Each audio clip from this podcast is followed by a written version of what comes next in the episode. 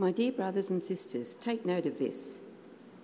Everyone should be quick to listen, slow to speak, and slow to become angry, because human anger does not produce the righteousness that God desires.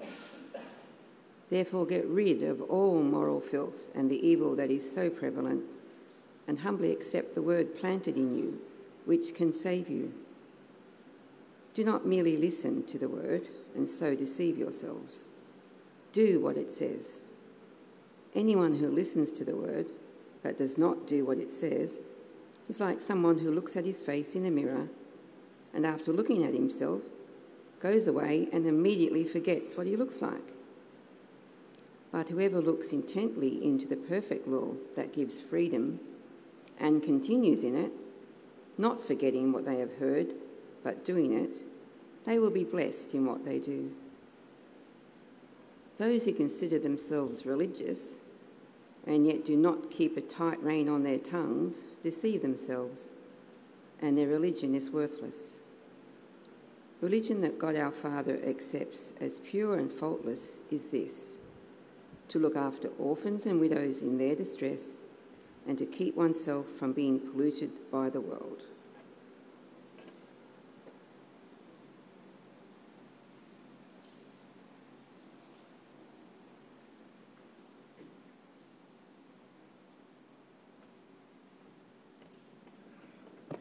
Uh, hi again. Uh, it would be really wonderful if you could uh, get out your Bibles um, it was actually a, uh, a couple of months ago when Ethan was preaching that uh, he urged us to get our Bibles out and to take notes. And I had always done that throughout my Christian life. But since I, when I started coming to Solis, and that was uh, a year or two, a couple of years ago, I stopped doing that. Uh, and I, no one else seemed to be doing it that I could see, and I started uh, just looking at it on my phone. But I don't know if you've noticed, phones can be really distracting. Sometimes people send me messages in the middle of a sermon, and I, I well, all right, I've, I've actually been known to look at them in the middle of a sermon or look at a, some sort of other passage. And I do find having ADD that um, writing notes really, really helps me concentrate and remember things. I never read them afterwards. I don't understand them if I do. I just sort of throw them away afterwards. But can I urge you, and it's even better to take out the solid uh, word of uh, God. I may just be an oldie from the 60s or 50s or 80s or whenever it was, and even my sermons on paper. You've probably never seen that before, have you? Someone with a sermon on paper. But uh, I've got my um, phone up here just so I can tap it now and again and see how long I've been going for. And if I lose track, then give me a wave and say, you know, Peter, that's enough. Um, let's pray.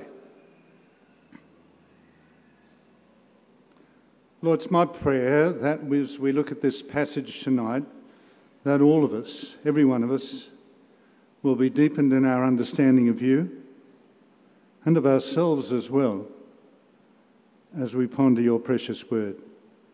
Feed us, encourage us, challenge us, and empower us by your Holy Spirit through your word to be more and more like Jesus in all that we do.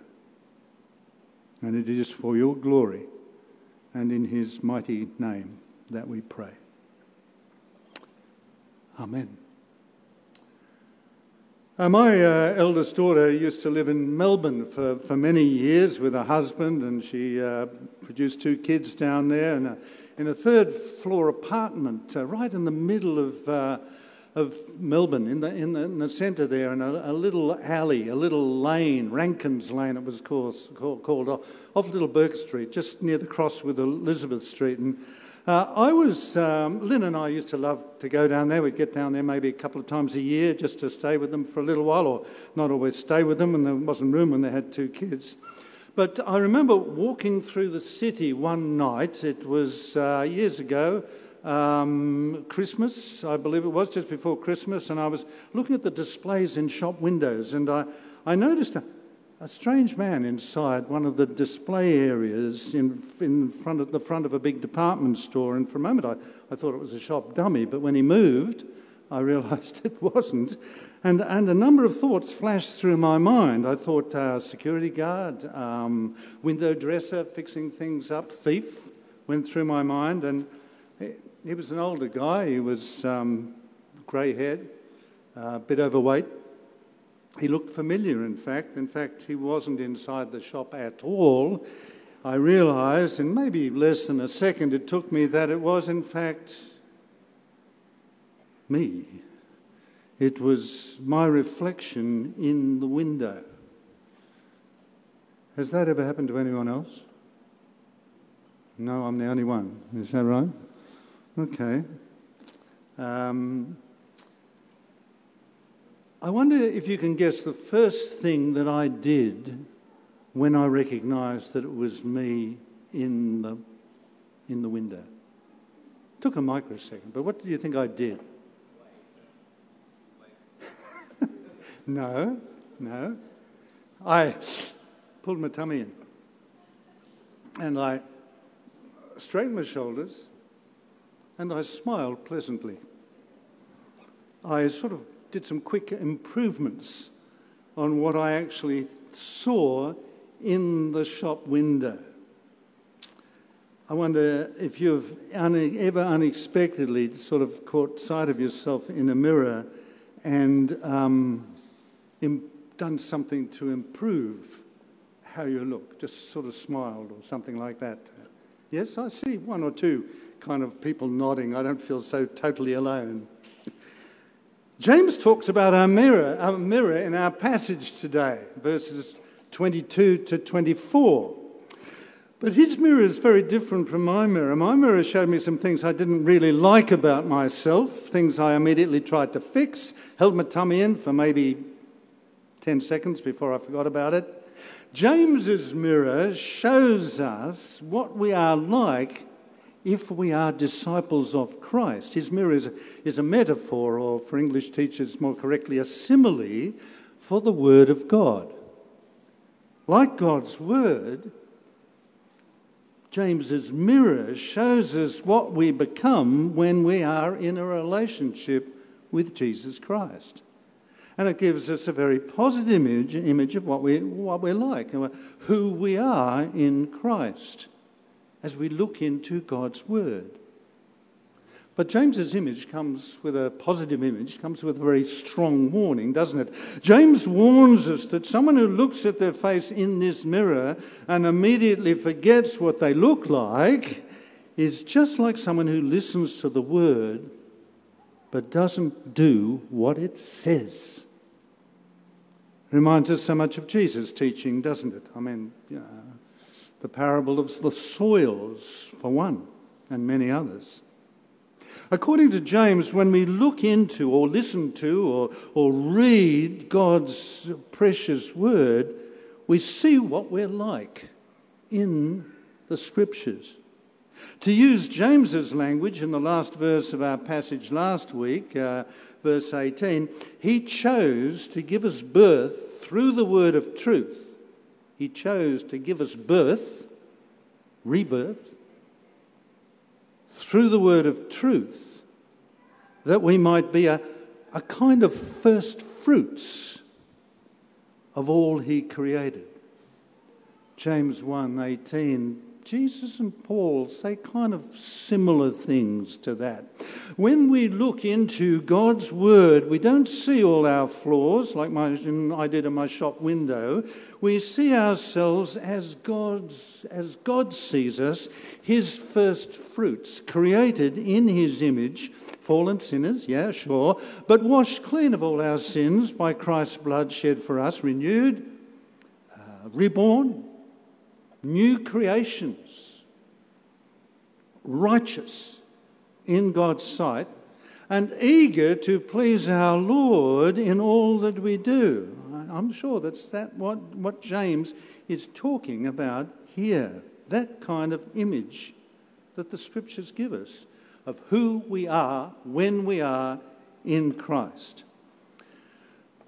So, how is it that that uh, followers of Jesus are different from everyone else? What is it that we disciples of our Lord Jesus Christ do that's different from everyone else,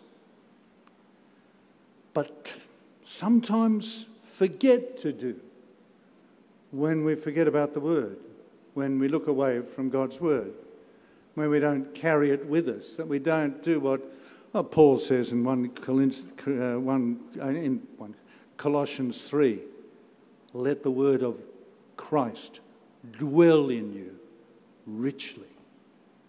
When we don't do that, we forget in our passage last week, James tells us uh, that we, uh, followers of Jesus, should be doing, he tells us what we should be doing, or what we will be doing, unless we have forgotten who God's word tells us we are. And we must be careful that we don't immediately forget who we are, what we, and, and what we will do like the person who stops looking at himself in James's mirror and reads God's word in their morning devotions and then forgets all about it for the rest of the day. Paul's exhortations that we, we looked into last week uh, with Paul tell us what we do or what we should do. They give us a picture of who we are when we are in Christ. And I've been reflecting on them all week, and I. Uh, Hope you have too. Yes? Some nods? A quick recap. James begins his letter by exhorting us to do three things. Three things that are pretty much unique to Christians, three things that tell us what a Christian looks like, three things that we must be careful not to forget. A quick run through of those who weren't here last uh, week, or reminder in case you have forgotten verses 2 to 4. Consider it pure joy, my brothers and sisters, when you face trials of many kinds. Persevering, when your faith is tested, builds mature, complete, Christ like character that brings pure joy. How have you been doing with that one? Remember Paul's friend of 30 years? Remember Paul talking about his own Parkinson's disease that he's had for the last five years inspired me. Thank you, Paul. And then in verses 5 to 8, ask God for wisdom and believe that He will give it to you. Do you do that? Don't be double minded, he says. Trust Him completely in all things. Remember that you can trust God in absolutely everything. Have you been going with that one? Who confidently asked God for wisdom over the last week? Anybody? Yeah, again, I can see a few. Is your trust in God, is it growing stronger as you mature in your Christian walk? Is your faith growing stronger? And then in verses 9 to 11, he says, Take pride in the opposite of what the world takes pride in. How about that one? Have you been conscious of the difference? Have you had to make any decisions in the course of the last week to be different from the way in which people in the world, of the world, are? Those three things are what you will do, Paul says, if God's word is firmly planted in you, is the language he uses. Clearly, James is concerned that his brothers and sisters in Christ aren't doing them. So he has to remind them, exhort them, encourage them to do so. He's concerned that they might read God's word or hear God's word and then forget who they are and how they will act when they recognize and remember who they are in Christ Jesus. In verse 12, James gives an assurance that if we do persevere under trial, we'll receive the crown of life the Lord has promised to those who love him. Do you, are you ready to persevere under trial? And are you constantly looking forward to receiving the crown of life? My wife Lynn and I spent some time in, as missionaries in, uh, in a third world country where Christians were persecuted, imprisoned, and even killed for their faith. I reckon that it's getting harder and harder to be a Christian in this country.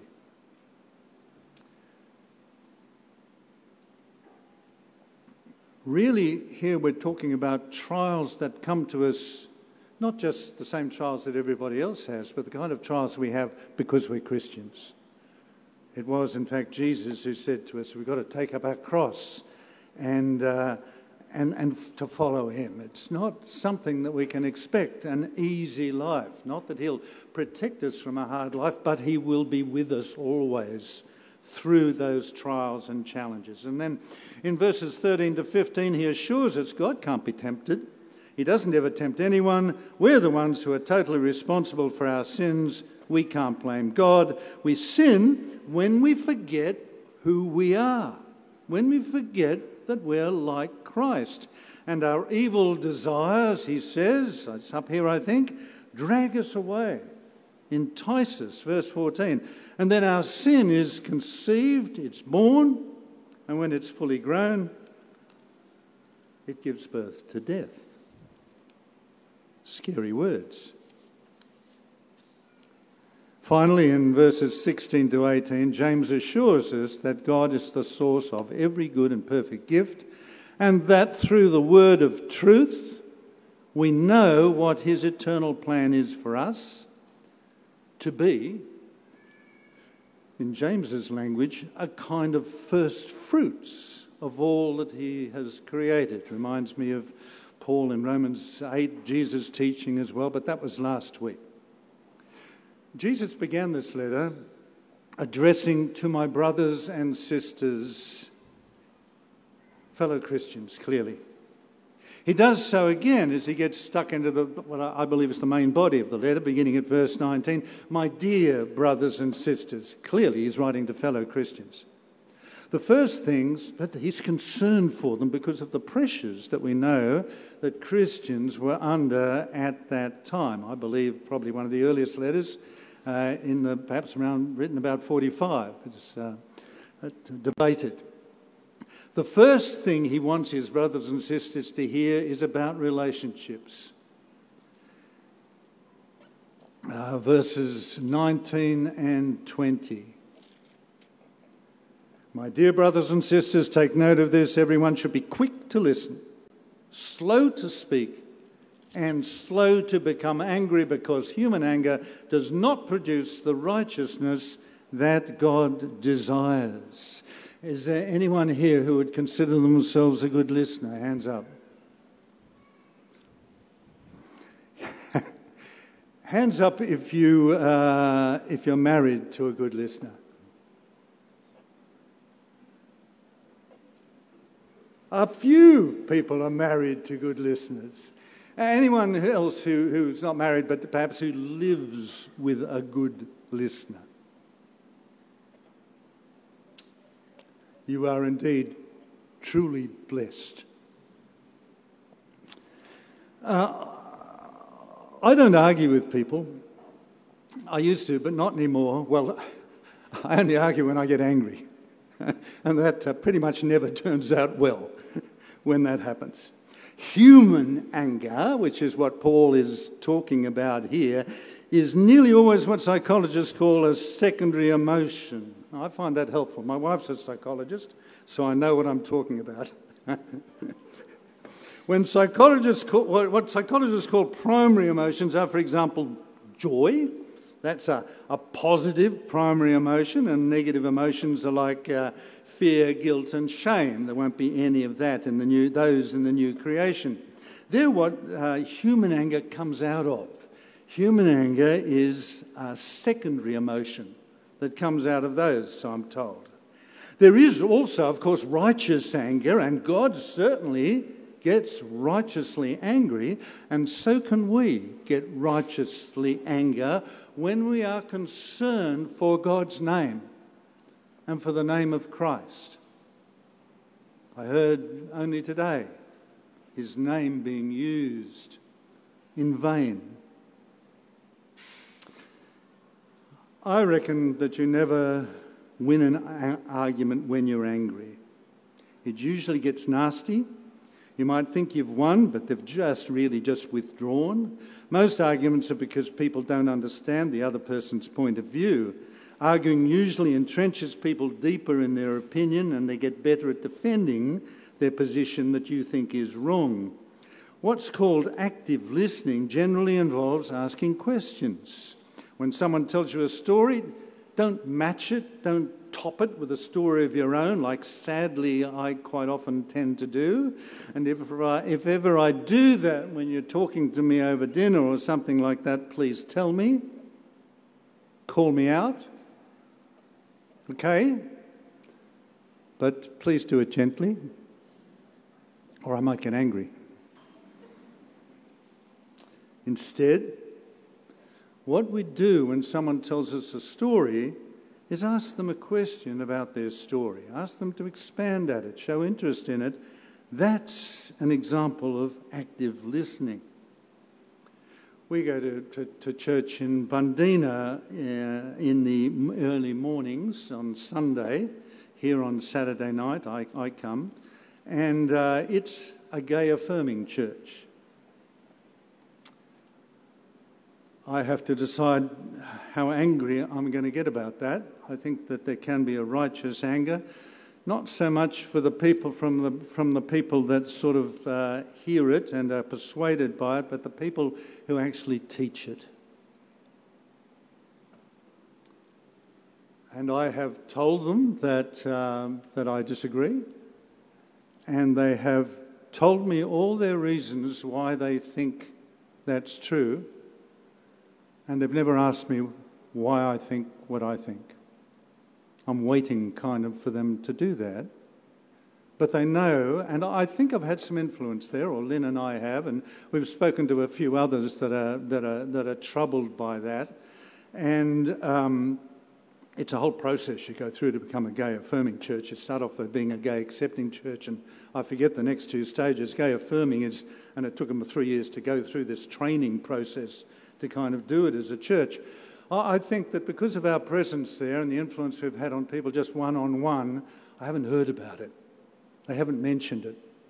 They talked about putting it on their, on their webpage and things like that, but they haven't. And I like to think that uh, we've had some influence, at least in that. I should also go in, in, uh, in um, I go to philosophy seminars as well, where they have uh, Last time I went to a philosophy seminar, it was the philosophy of trees, uh, where they almost were deified. They were anthropomorphized at least. The trees were talking to each other. They, we actually spent a few minutes afterwards because just up the road, uh, and this is along the front of, uh, of the bay, on, the, on just near the, the sand and the, and the water, we actually formed a circle around, held hands. This is uh, kind of a bit, where is he? Hippie-ish. But I did join in and held hands, and we had a minute's silence for a tree that had been uh, taken kind of uh, down there. I was talking to one guy that uh, went along there and he said, What do you do for a living? And I told him that I was retired, sort of, um, but um, don't believe in retirement, but sort of retired, don't get paid anymore.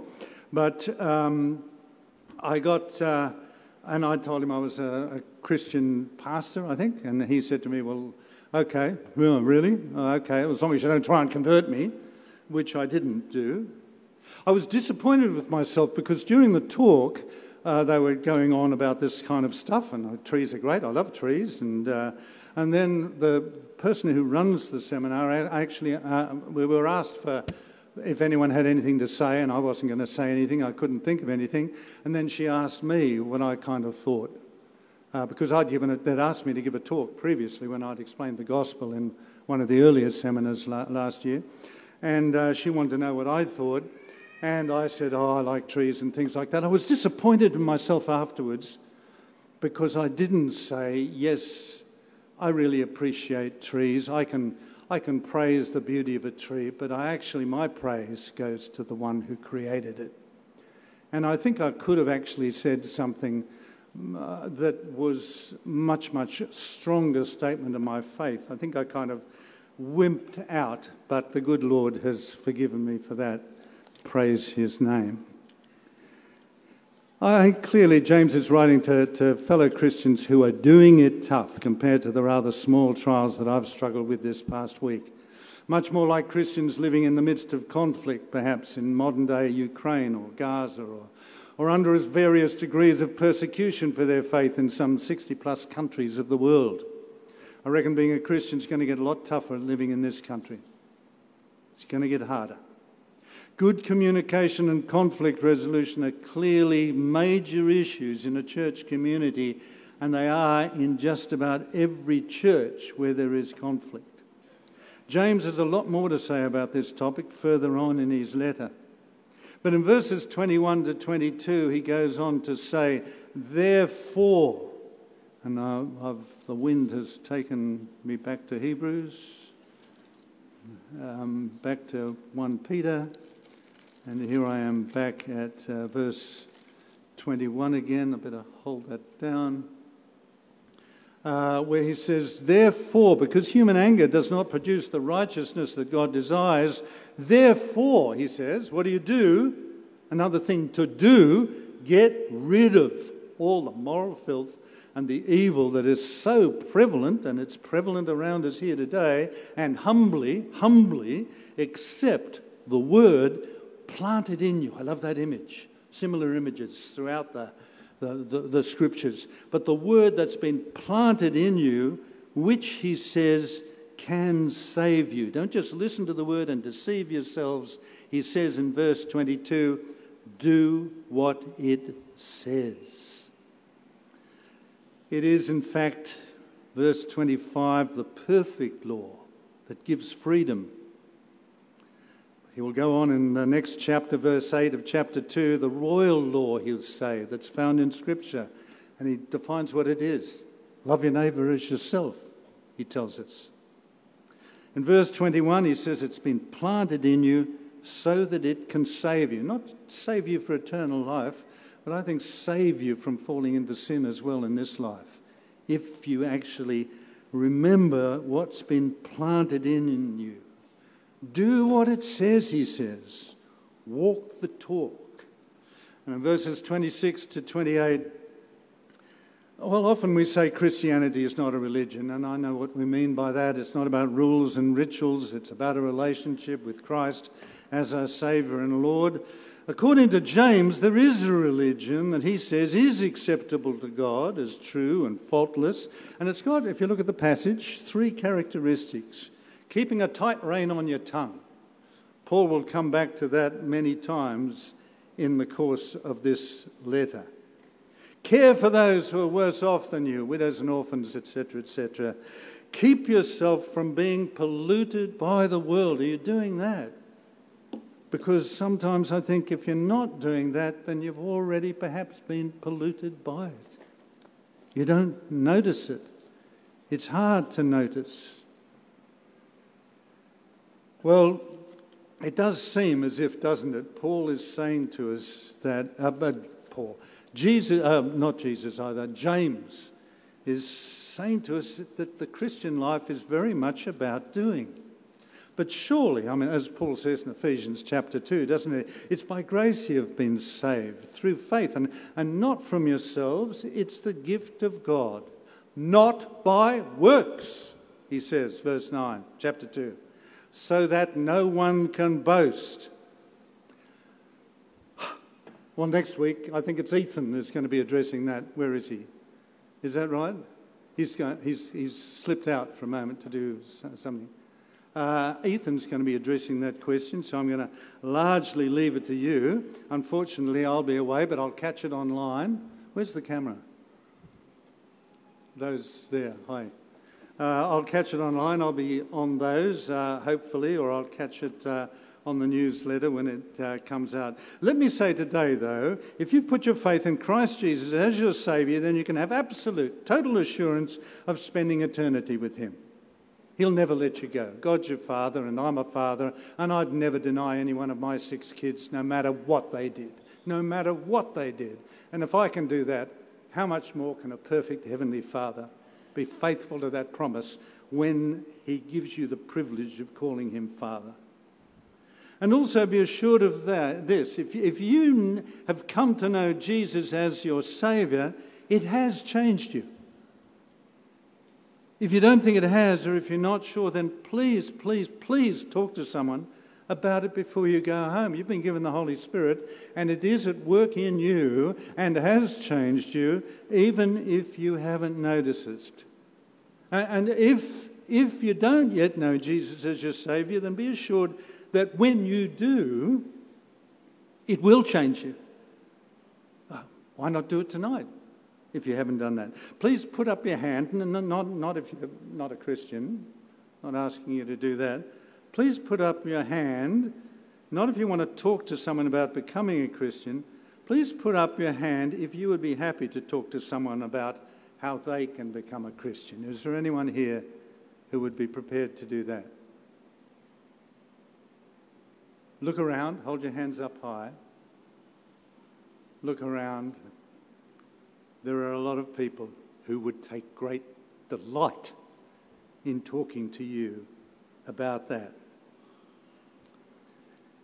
I think it's very much like saying to a captain of a football team, the coach at halftime, saying, For goodness sake, talk to the boys or the girls or whatever it is. For goodness sake, you're, you're the captain, but you're not acting like the captain. You haven't stopped being the captain, for goodness sake, but, but, but you're not acting like the captain. In the second half, act like who you are, the captain of the team. It's like saying to a Christian, You're a born again, a new creation in Christ.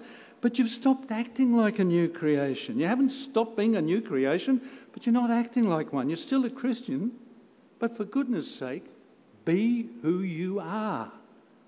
You are saved by Christ, a child of God, guaranteed eternal life. Act like it, is what James is saying to us here. James's mirror, the word of truth, the scriptures, reveal that to us. Remember who you are in Christ, and by the grace of God, you'll be more and more, you'll more and more act like who you are in Christ as you grow in maturity as a Christian. How do you do that? Don't forget what the word teaches you. To borrow from Colossians 3, let the word of Christ dwell in you richly. Don't forget the man looking in James's, like the man forget looking in James's mirror. Let it dwell in you richly as you teach and admonish or dwell among you both translations dwell in you or dwell among you. I like both, uh, both versions. As you richly teach and admonish one another with all wisdom through psalms, hymns, and songs from the Spirit, singing to God with gratitudes in your hearts. Read the scriptures regularly, memorize them, carry them around with you, remember them. The Word of God gives freedom if you don't forget it. Back in verse 25 really do what you can to absorb the word when you're hearing it preached on. And in Bible study groups, uh, don't be someone who just goes there and hears the word. And I've been in many Bible studies like this, and then it's an excuse for someone to, to get on their hot topic kind of thing. Listen to the word and listen to other people in the group. Ask them questions. They say something, explore it with them.